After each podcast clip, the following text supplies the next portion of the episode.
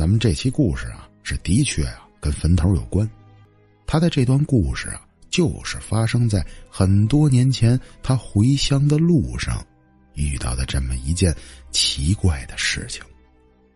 他跟我说呀，大概那天呢是早晨起来，我们一家人就开车出发了，奔着我老家江苏的位置呢就开始开。开到了下午啊，接近傍晚的时候，这终于呢眼见着就快开到我们这个村子了。我这村子呀是位于江苏省丹阳市一带，那具体的村名咱就不提了，没什么意义。每次我们从高速下去呀，都要走一大段国道，这段国道啊要路过一片我们当地特别出名的坟场。这坟场啊是老式坟场，也就是说里边的坟墓呀几乎都是土葬。这种土葬坟场啊，它和这现代坟场不一样，它里边埋的呀那都是真真正正的人。所以说呀，一旦路过这块地儿啊，我就感觉到呀有点害怕。我小的时候啊是在家乡长大的，所以我对我家这一带啊还是比较熟悉。但是那一天呢，由于旅途过于的疲惫，我就没有太注意这些东西。到了这片坟场附近呢，我就透过汽车的窗子，我就四处的张望。就因为啊我今儿是眼欠，我就不应该呀、啊、四处的乱看，我就看到了不该看的东西。车呀行驶的速度并不快，我是左看右看，呵，这又到了我的家乡了。嘿，这真是啊我从小长大的地儿，看那边那水库，那不是我爱玩的地儿吗？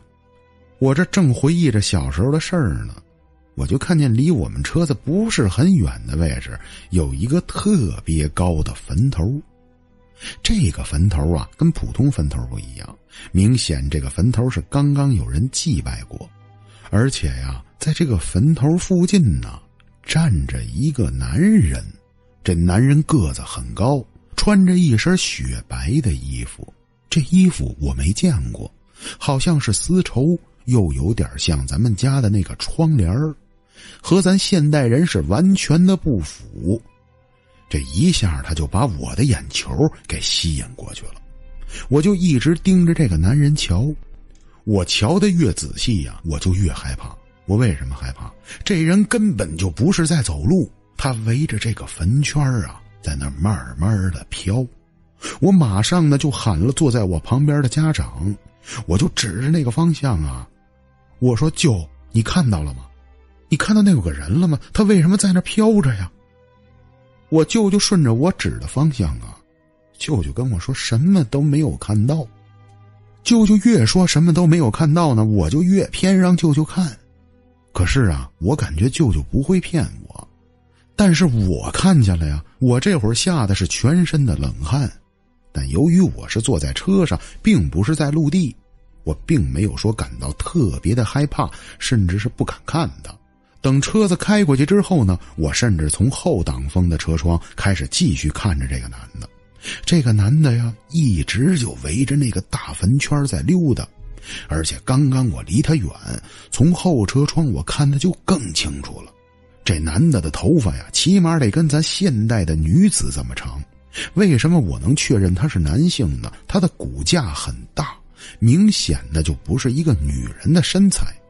但是我从远处，我是怎么看我都看不清这个男人的脸，他的脸上啊好像蒙着一团白雾，和他的衣服基本上笼罩成为一体。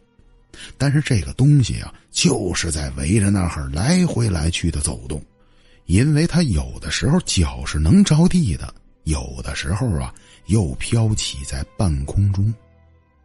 更让我出奇的是，这个男的脚上穿的那双鞋，衣服我还不能确定的辨认，这双鞋那绝对不是咱们现代人穿的这些什么皮鞋呀、旅游鞋、休闲鞋，绝对不是，那明显就是古人穿的千层纳底儿的布鞋。其实这会儿啊我已经意识到不对劲了，我呢就指着那个方向啊，让全车的家人都往那边看。不光是刚才老舅看不见，谁都看不到，我这会儿就感觉我自己特孤立，就好像我是个神经病一样。家长呢还说我说不要乱看，胡说什么呀，啊，不要往那边看，小孩不要看这些东西。也就是说，这家人们呢根本就不信我，我是孤立无援，跟谁说谁都不搭理我。这车呀距离村子还有一段距离，还得开一会儿，加上土路上比较颠簸呢，慢慢的我就睡着了。睡着了之后，你们可别以为这事儿就完了，我睡了之后正是这故事开始出事儿的时候要到了。睡着了之后，我做了一个梦，我长这么大我从来没做过这样的梦，这梦啊就跟真事儿一样，完全在梦境中，所有的一切就好像在我的耳边。在梦里，我梦到我来到刚才的那块坟地，我就一个人，没有人陪着我。我在梦里啊，是感觉特别的害怕。我在这片坟地里边走着走着呀，我就走到了刚才看到那男人那大坟头边上。我一看到这个坟头，我心就噔的一下，坏了，我怎么走到这儿来了？我马上就要掉头走，没想到啊，这忽然间一个大手在后背抓住了我的肩膀，我马上转过头去，我这一回头，我差点把我给吓晕过去。抓住我肩膀的那个人就是刚才我在车里看见的那个男人，但是在梦中我是非理智状态的，我想不到之前现实中发生的事儿，我就开始拼命的挣扎。这个男人的手啊是力量奇大，抓住了我之后，我是怎么挣脱也挣脱不开，他也不说话，就这么瞪着我。我呢就拼了命的使尽全身的力量，拿脚就踢他，但是我怎么踢好像根本就没有用处。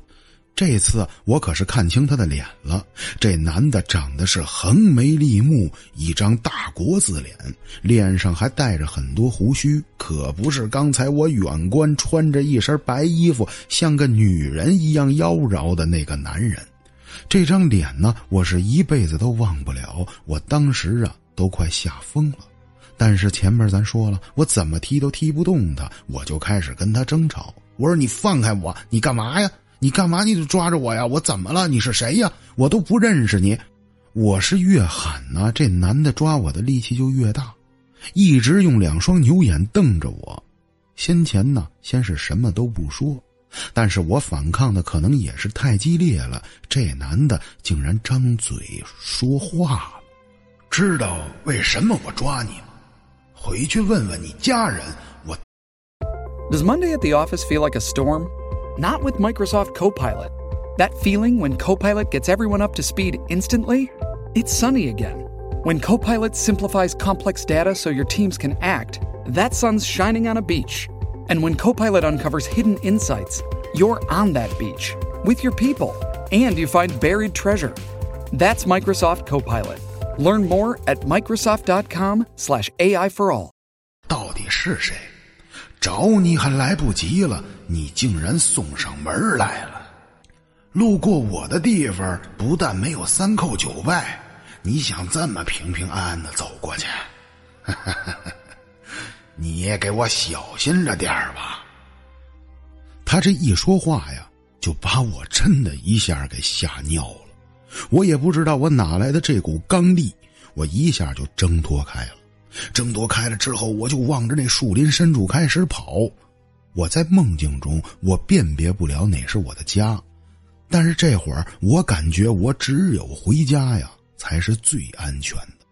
我跑着跑着就来到了一片树林，这个树林呢有一个村庄，这村庄我是怎么看怎么面熟，这不就是我们家的那个村子吗？但是为什么村庄是这个样子的呀？这些房子格局都跟我家非常相似，但是房子的建筑风格这明显是古代的样子。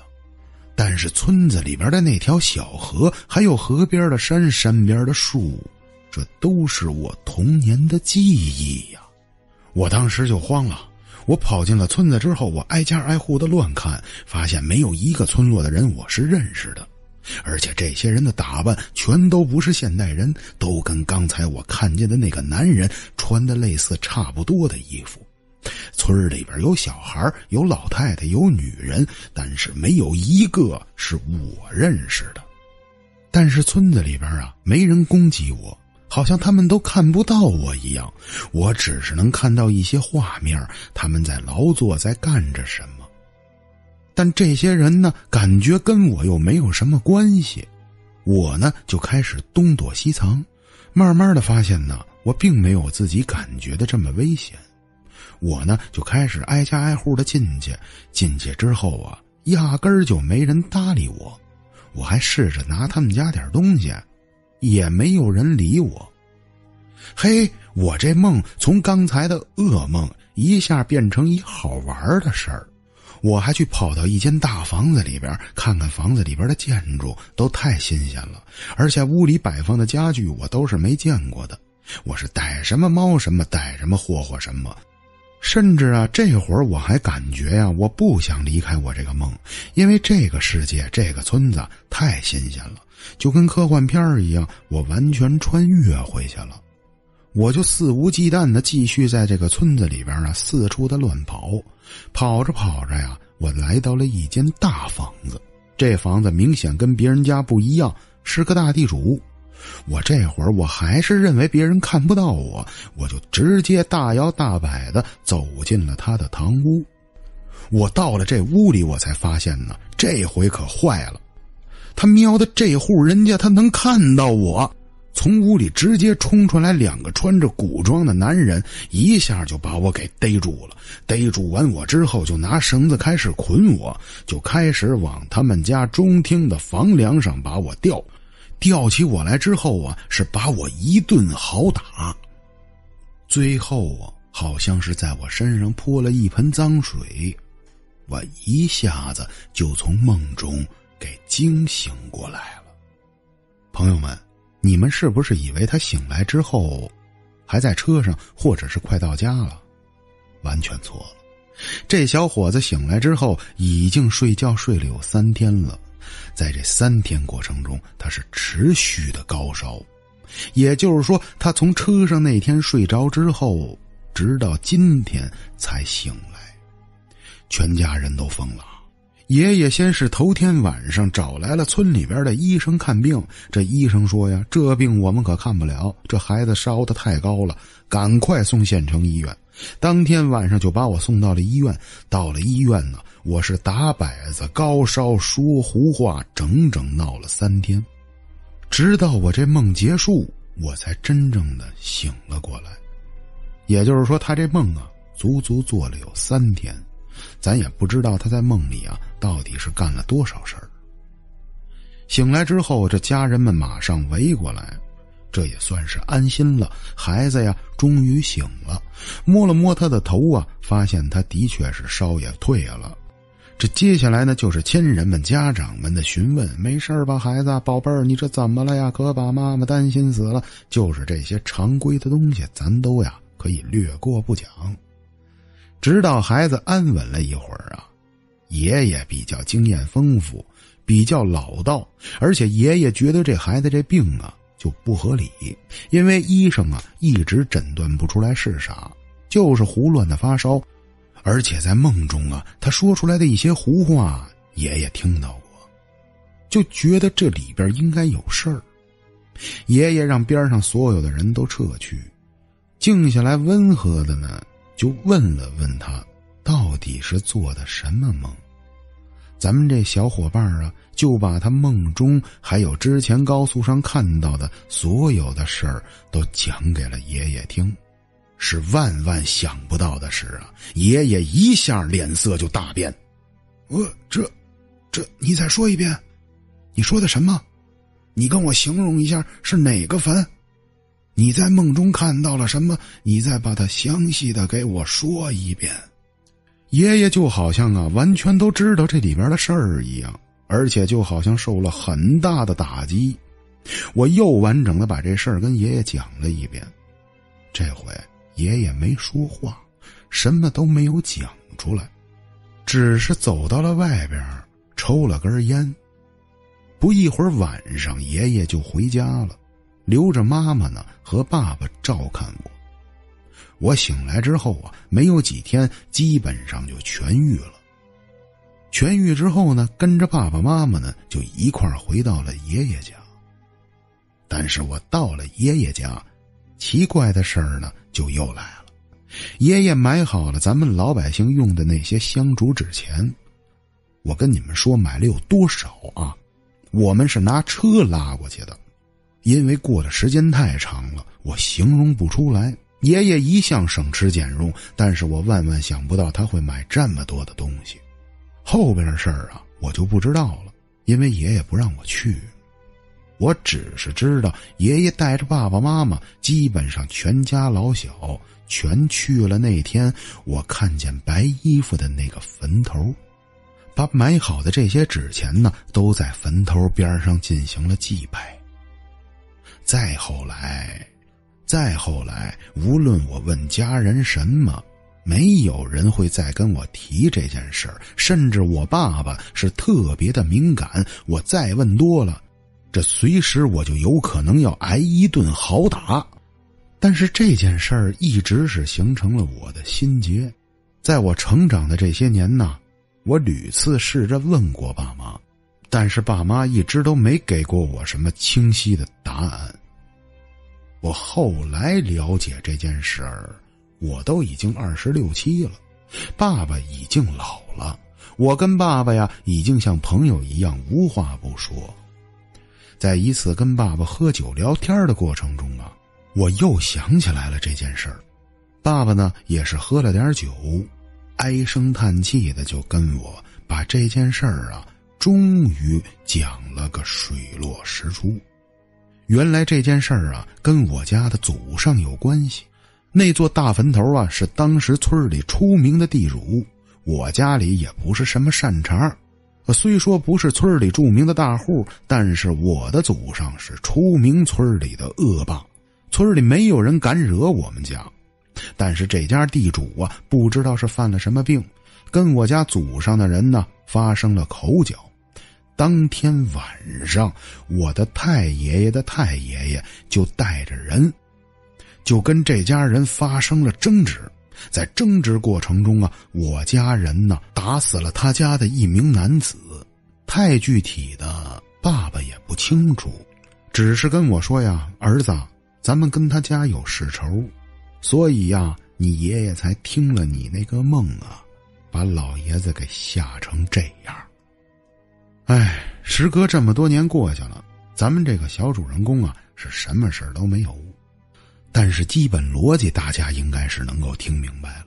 真的有些事儿啊咱们是说都说不清楚的，咱也不知道它是机缘巧合还是阴错阳差。